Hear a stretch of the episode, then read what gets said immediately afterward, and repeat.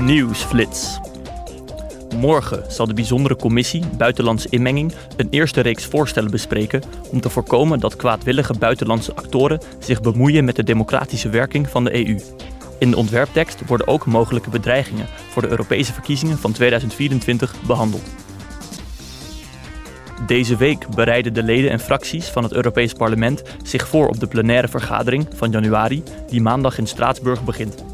De parlementsleden zullen de prioriteiten van het Zweedse voorzitterschap van de Raad van de EU bespreken en de resultaten van de EU-top van december evalueren. Ook zullen ze van gedachten wisselen met de commissie over de oprichting van een tribunaal voor het misdrijf agressie tegen Oekraïne.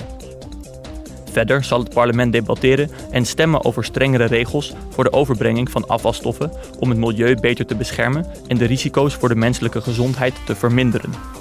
Daarnaast zal er een bespreking en stemming plaatsvinden over het jaarverslag van 2022 met betrekking tot de staat van de mensenrechten en de democratie in de wereld. Morgen zal de Commissie Burgerlijke Vrijheden, Justitie en Binnenlandse Zaken stemmen over een voorstel om EU-burgers die in een ander EU-land wonen het leven te vergemakkelijken. Zo moeten zij kunnen stemmen en zich verkiesbaar kunnen stellen bij lokale verkiezingen.